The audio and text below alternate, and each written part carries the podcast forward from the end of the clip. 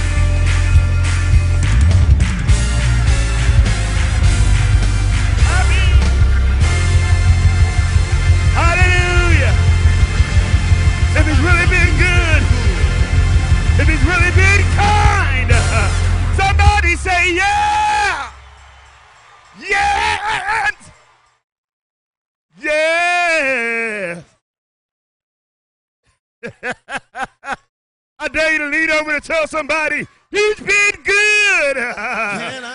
He's been good. Yeah. Yeah. Unison said.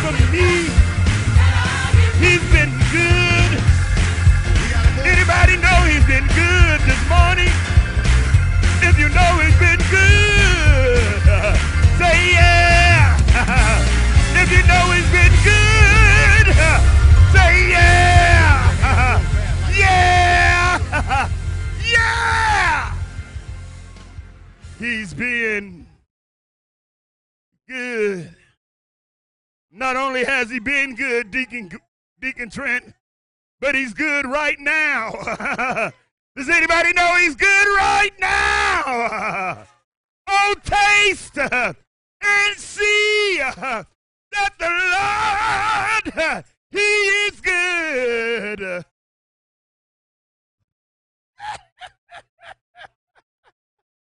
yeah. Uh, yeah. That Charles Jenkins will bring it out of you every time. That Charles Jenkins know how to get it.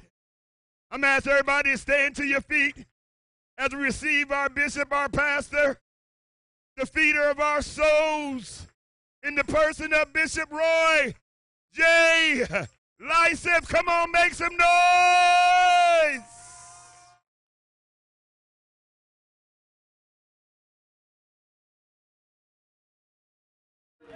Hallelujah. God is truly a good God. Hallelujah. Hallelujah. Praise the Lord. Why don't you just go ahead and celebrate Him? Hallelujah.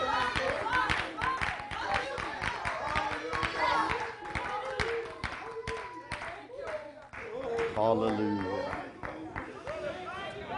When you're able, go ahead and take a seat.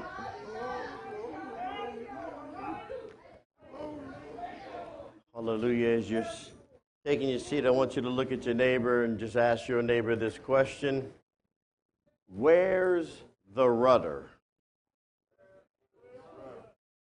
For those of you that don't know, the rudder is the thing that's on the back of a boat that steers the boat. It's connected to a steering wheel of sorts, and it directs the boat in which way it needs to go. They used to ask the question, Where's the beef? I hear the Spirit of the Lord asking, Where's the rudder? Hallelujah. Turn with me in the Word of God to the sixth chapter of the book of Genesis. I'm going to read for your hearing the 14th verse. I don't plan to stand before you long. I just want to give you something that's going to help you navigate through the chaotic seas of life.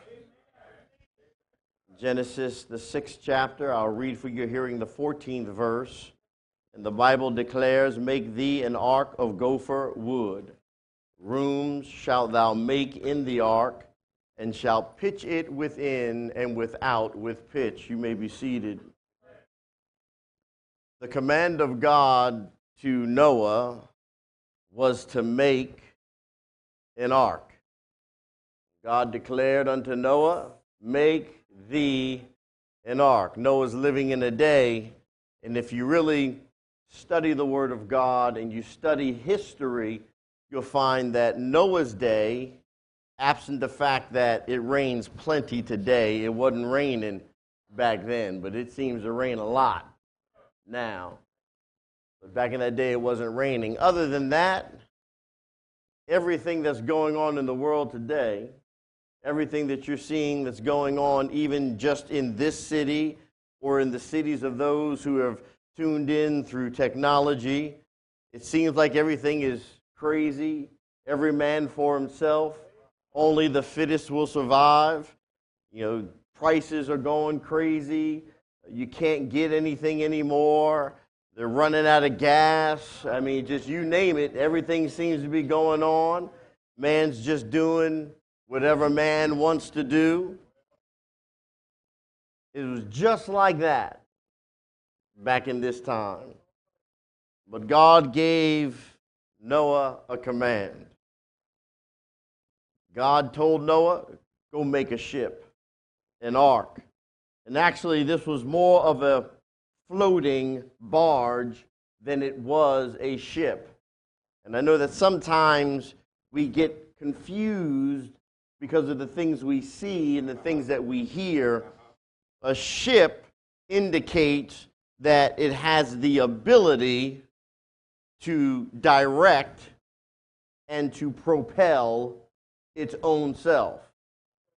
A barge does not. Now, the word that's translated ark is found 28 times in the Old Testament, of which 26 times it refers to the ship that we're talking about, the ship that God commanded Noah to build.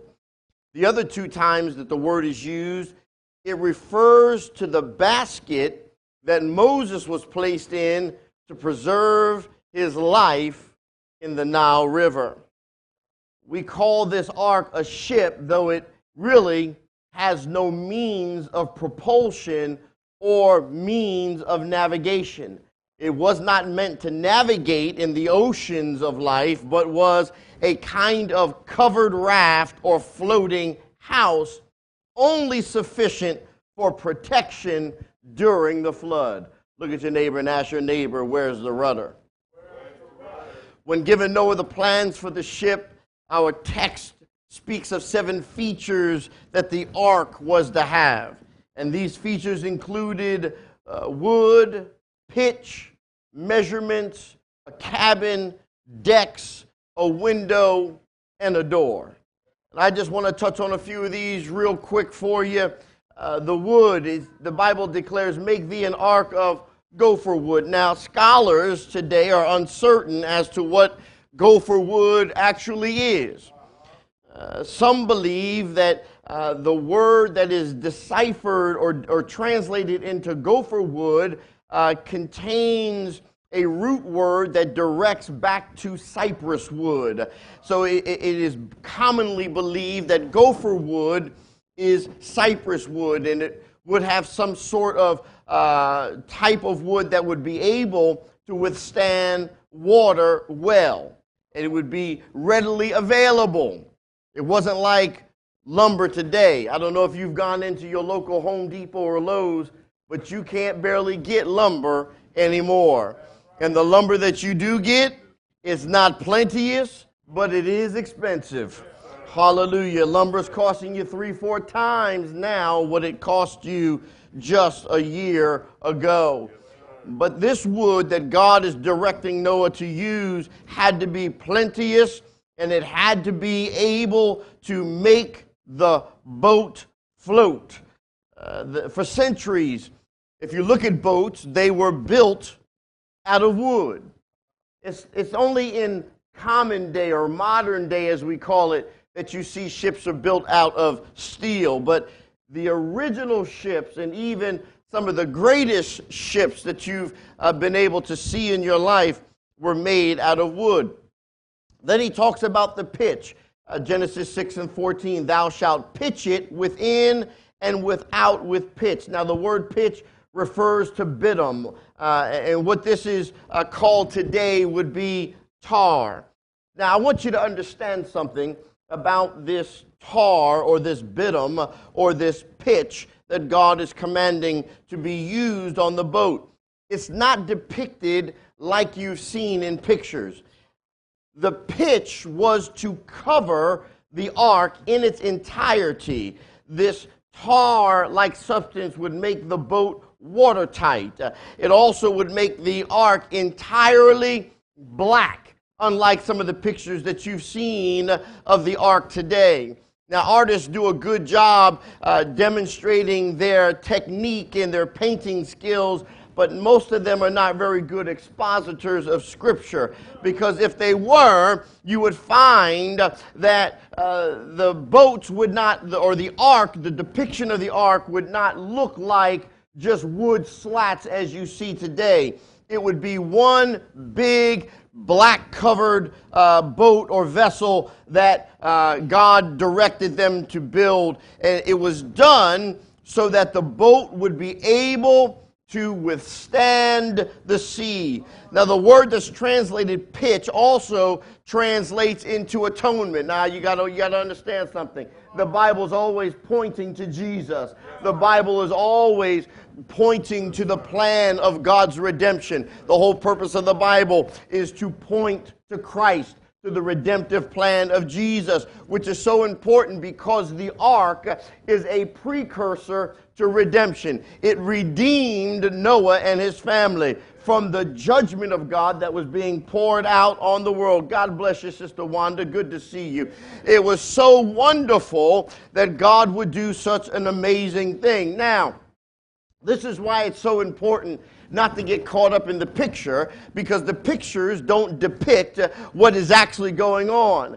The boat is covered in the pitch or in the tar like substance, just like you and I are covered in the blood. It's it, its main purpose, the judgment of God is being poured out on the world in the flood. Well, there's a judgment of God that's going to be poured out on sin. And if I only had some pitch that would cover some cracks that would be under my arms and maybe in between my toes and fingers, there would not be enough to keep me from the judgment of God. But thanks be to God that just like they covered the ark from uh, the, the front to the back, they, Jesus has covered me in his blood. He's covered you in his blood, in his blood, so that we would be able to be safe uh, from divine judgment. The blood keeps us safe uh, from the judgment of God on sin.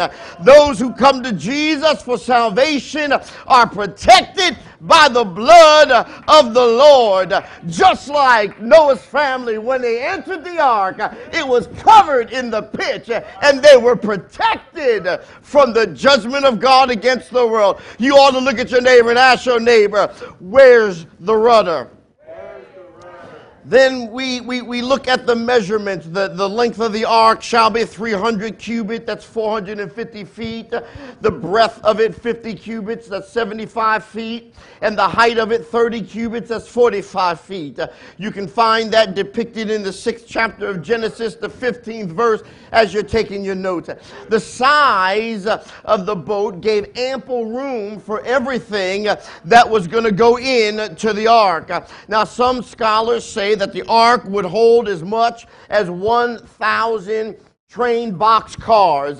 It was the largest boat or ship built until the 20th century. Significantly, uh, for you to understand, is that the size was ideal for a floating vessel. Uh, shipbuilders have discovered uh, that the best dimensions for a floating vessel are length times its height and six times its width, which, when you look at the depiction that God gave, the exact proportions of the ark meet this mathematical equation.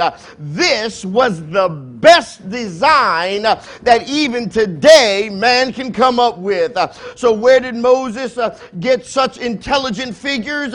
He got them from God. He certainly did not not get them from the heathen traditions about the flood, for they speak of boats uh, of grotesque size and shape, uh, which would not be seaworthy or house its inhabitants well. Uh, then we go on to the cabins. The cabins are rooms uh, that shall be uh, made in the ark. Uh, and these would have been like cabins in our ships today. these cabins would provide room for the humans uh, that were going to be in the safety of the ark. Uh, and they would also provide space for the animals.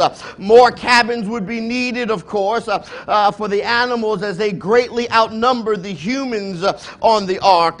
The, the word translated rooms is translated uh, nests uh, in other places in the Bible. So the cabin was a nest. What is a nest? A nest is like home. When do you feel safe?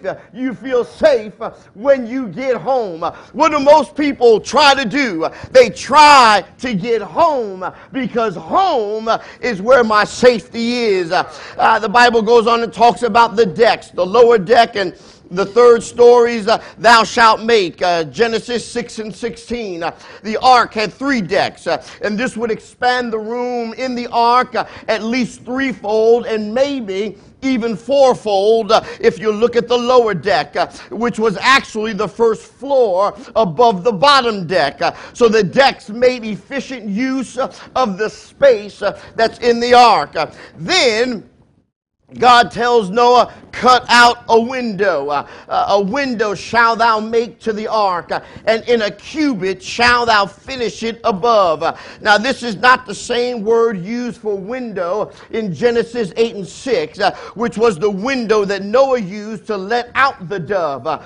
This window in our text was an opening of a cubit from the top to be made entirely around the structure. It would provide needed air for ventilation for the ark uh, and also would provide light uh, at least for the top of the deck. Uh, Noah and his family and the animals that were there would need to breathe air and they would need ventilation of all the wondrous farm smell that was going on in the boat. Uh, being at the top was wise because warm air rises and it would be warm air that would be the kind of air that was in existence in the ark with the animals. Uh, now, scripture does not state anywhere uh, more about this particular window, uh, but we can be sure it was built in such a way that air would come in, but no water would come in. Now, it goes on in 6 and 16 and talks about the door. Uh, the door of the ark shall thou set in the side thereof. You've got to understand there was only one way into the ark, just like there's only one way into heaven. I don't care what anyone tells you, there's only one way into heaven. And when you look at the word, I find it peculiar that Jesus identifies himself as the door of the sheep. He says, I am the door, I am the way, I am the truth, I am the life, I am everything that you need. Outside of me, you'll just come up short. Now, this door would make it possible for the people and the animals to enter the ark and also to disembark from the ark when the flood was over. Like other features of the ark, uh, we don't have a whole lot of details about this particular door, such as on which deck the door was located or how large the door was. But that's not really necessary for us to know. What we have to understand is the door identifies one way into salvation uh, and one way out. Uh, uh, the details of the construction would be practical. They would be enabling for the loading and distributing, uh, distributing of the animals in the ark, and providing adequate living quarters for both the animals and the humans that were in there. Now we have to understand uh, that God doesn't do anything or tell us anything in the Word of God just for the sense of telling us. Uh, so let's take a look at the length of the ark. Uh, the length of the ark shall be 300 cubits, uh, the breadth of it 50 cubits, and the height of it 30 cubits. Well, that tells me that the size of the ark plainly indicates that Noah had an assignment. Look at your neighbor and tell your neighbor, you got work to do. Noah has an assignment, and this assignment is going to require a lot of work. I know that there are preachers out there that want to tell you just come on into the house of God and then everything is going to be a okay. The devil is a liar. I'm here to tell you that the moment you come into your salvation is the moment that your target gets activated. And God doesn't call you into the house for you to sit back and be lazy. God calls you in to roll up your sleeves and work. Ah, you have to understand that when God gave Noah this mission, uh, there was work that needed to be done. Uh, and added to this hard work of building the ark uh, would also be more hard work uh, in the assembling and store, storing of the supplies that would be necessary to go inside the ark. Uh, when God assigns our duty, it's not to encourage your laziness. Uh, when you look in the beginning of the world, you'll find that God gave man a command. He said, Go have dominion over the earth. In other words, I'm giving you an assignment to go do something. You ought to look at your neighbor and say, tell your neighbor, it's time to get to work. It's time to get to work. Because when God assigns your duty, He does not encourage laziness, but He encourages faithfulness in your work. Uh, I'm here to tell you today, God does not want a sluggard in his vineyard. Uh, if you are lazy and slothful in life, uh, you will not do the will of God well. Uh, for the will of God requires much hard work. Uh, if you're looking for an easy job in life, uh, you're not looking for the will of God. God revealed to Noah the future, but it was accompanied with an assignment of duty that would require much hard work, uh, we can expect the same. We keep asking God to send us or to raise us from glory to glory. Honey, you don't even know what you're asking for. You can't handle the work at the level of glory you're at, uh, and you're begging God for more glory. God said, I'll give you more glory, but to whom much is given, uh, much is required. Are you ready for the work at the next level of your glory. You ought to look at your neighbor and tell your neighbor it's time to get to work. Hallelujah. Now, Noah is designed or called to build this ark. He's called and given specific instructions. He's given specific details of what was necessary for the ark. But where's the rudder? You won't find anywhere in Scripture where God told Noah to put some sails on the boat. You see, sails is a means of propulsion, it's a means by which the boat itself connects with the environment, and the environment pushes it. You see, a sail uses the wind, and the wind then pushes the boat so that the boat can go where the rudder tells it to go. But there are no sails on this boat, there's no means of propulsion on this boat. Now, you'll find also that there's no rudder, what we started with. I'm coming to my close. What we started with, that rudder, that little thing that if you turn it, will cause the boat to turn. Ah, but God didn't give them a rudder. You see, you've got to understand, people of God, to navigate through the stormy seas of life, you've got to stop using self propulsion.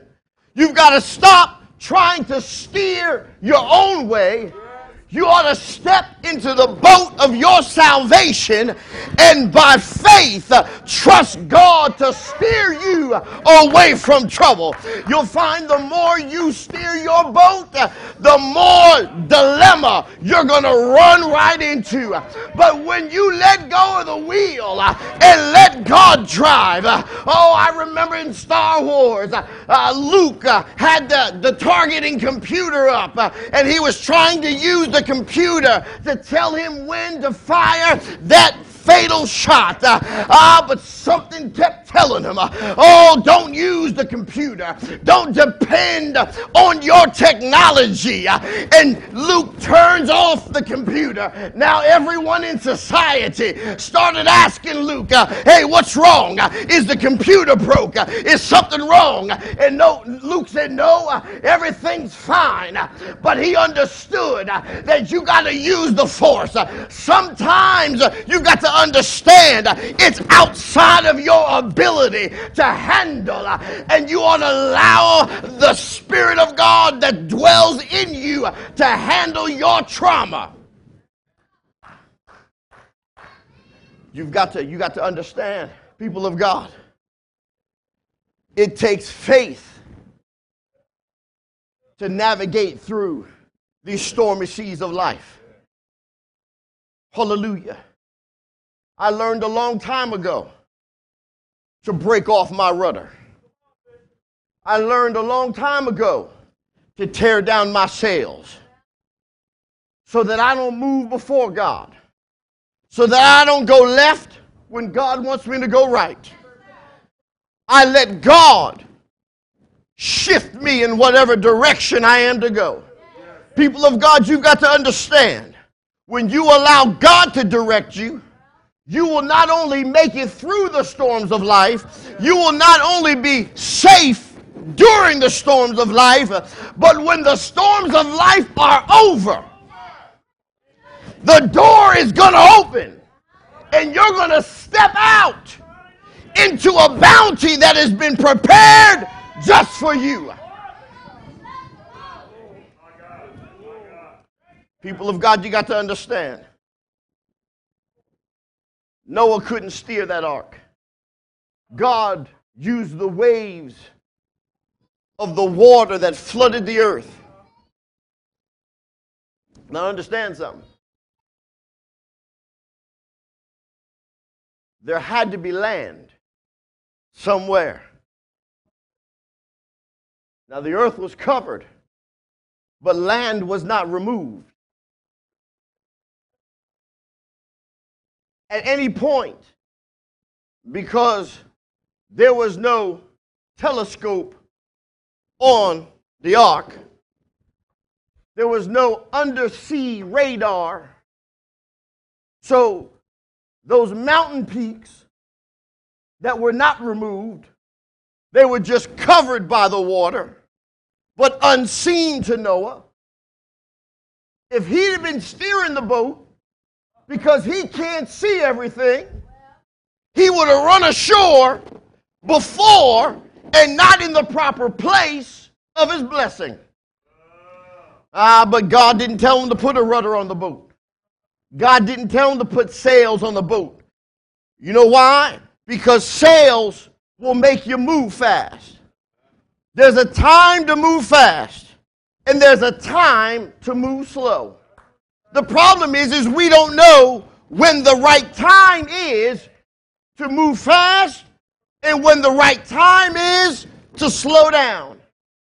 And we always are moving faster than we should, and we're always missing what God intended for us to have. But if you just destroy your sails. You destroy your rudder.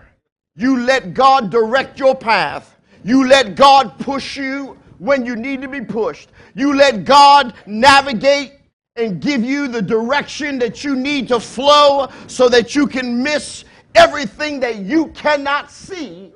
You'll find that you will run dab smack into a blessing rather than drama. As long as you're steering your boat, you're going to always run into drama. As long as you're allowing you to control the outcome of your life, you're always going to come up short. As long as your emotions are moving you and helping you decide things, you're always going to come up short.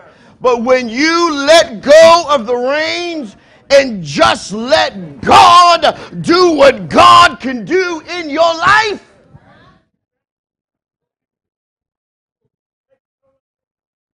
The old saints used to say you got to strike when the hammer is hot. Problem is, is you don't have the knowledge to know when the hammer is hot enough to strike. But God does. God does. He's given us His word so that we have direction. The Bible declares that the steps of a good man are ordered by the Lord. You don't have to devise your step. You don't have to plot your course. You don't have to navigate your way through anything. All you need to do is sit back and ride in God's design. God's design puts the onus on Him. God's design for the success of your life puts the onus on Him. He says, I've given you a mission. Look at your neighbor and tell your neighbor, you got work to do. I've given you something. I've given you a goal. I've given you a target to shoot for. Now, watch this. I'm going to cover you in your journey. I'm going to cover you in your journey so that you don't get swallowed up by everything that is set against you. Then I'm going to cause you to disembark at the right time so that you, you, so that you can enjoy the fruit of your labor. Oh, what a God we serve. What a God we serve. He's not asking you to figure it out. He said, I've already figured it out because I've been at your beginning and I've been at your end. I know the end from the beginning. I know the beginning from the end. And I know everything that transpires in between. If you just follow me and allow me, I will take you where you thought you could never go. I will allow you to reach heights that you thought you could never reach. Some of you are afraid of heights. God says, I'll take you so high that you'll be above your fear. If you just trust the Lord and stop trying to do it yourself. Have faith in God. It took faith to build an ark for something that had never been experienced. It never rained. The earth was fed by dew. I see dew in the morning. Let it rest upon the grass. That's exactly how grass got its water. Was the dew that was in the morning. Now here's Noah talking about something that ain't nobody ever seen. It's going to rain. I don't even know what rain is. We don't even have a word for rain because we ain't never seen rain. And here Noah is following the instructions of God. Now, I bet Noah had some friends. And I bet his friends told Noah he was crazy. I bet his friends ridiculed him. They scoffed him because he was doing the work that God sent him to do to prepare for something that no man had ever seen. Let me say that again. He had friends that were telling him he's crazy for doing what God commissioned him to do for something that man had never seen. Now, I want you, if the Word of God is to encourage you, you have to understand that God has commissioned you to do something. But it ain't just any old thing. He's commissioned you to do something that man ain't never seen. And because man ain't never seen it, man can't help you accomplish it. And because man can't help you accomplish it, man can't understand it. And because man can't understand it, they cannot and will not encourage you in it.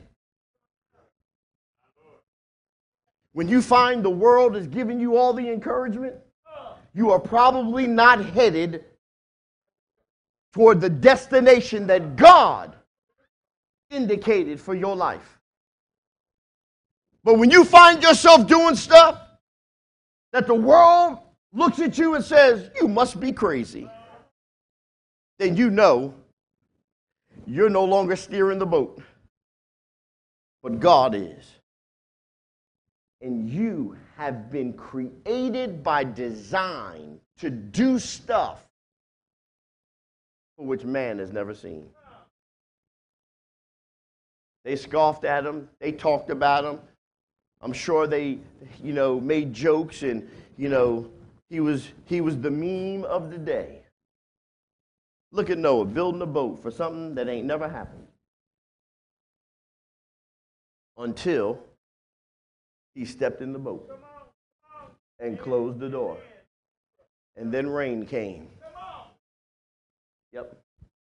What had never happened happened. And because Noah followed the directions of God, he was where he was supposed to be when what man had never seen happened. Saints of God, I'm here to tell you today, for those that are listening online, I'm here to tell you there's something else coming. Something else coming that man has not seen. And that's called the rapture of the church.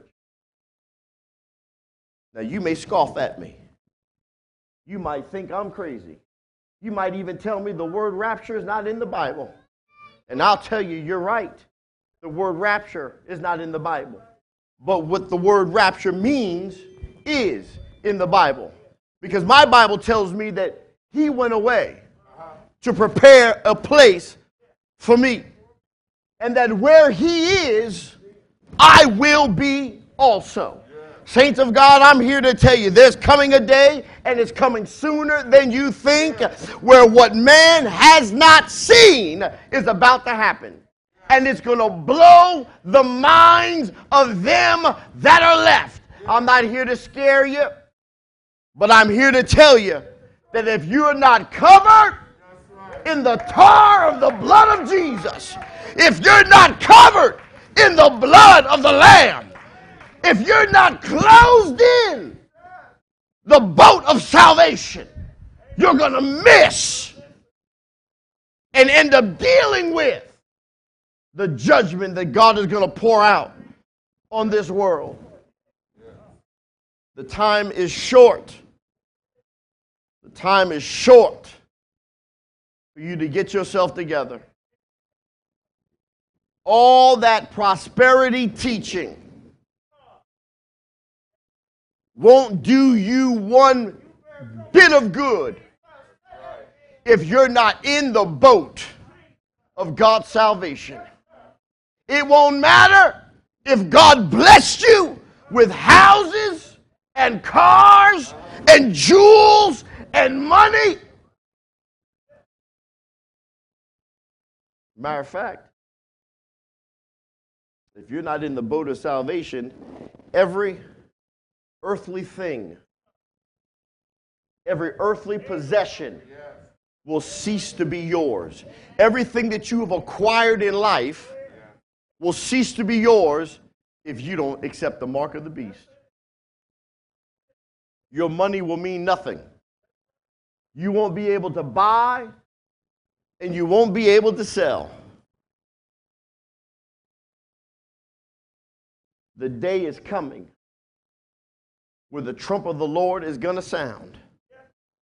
I tease my wife all the time. I tell her, I said, we don't know the day nor the hour when the Lord comes. Like I don't know the day or the hour when I'm going to hit a hole in one. But I'm going to get a hole in one before it's done. And I said, I tease my wife. I say, this is what's going to happen. I'm going to be standing on that 210 yard par three and I'm going to pull out my five iron because I hit my five iron 210 yards. And I'm going to strike that little ball and it's going to go up in the air and I'm going to do a tiger twirl with my club. And I'm going to watch the flight of the ball and it's going to come down right in the hole. And before I can say hole in one, I'm going to be gone. I said, because that's the humor the God I have has. He gonna say, yeah, you got your hole in one, but you never got a chance to enjoy it because that is the time you're gonna go. You see, some of us are waiting for something to happen before we commit ourselves to God, God says you won't ever get the opportunity to enjoy what you're waiting for. Because the Lord is soon to come. Where's the rudder? Who's steering your boat? You got work to do. You need to be covered in the blood of Jesus. You need to be, you need to be shut in the ark of safety. You need to be ready for what God has for you to do. God bless you.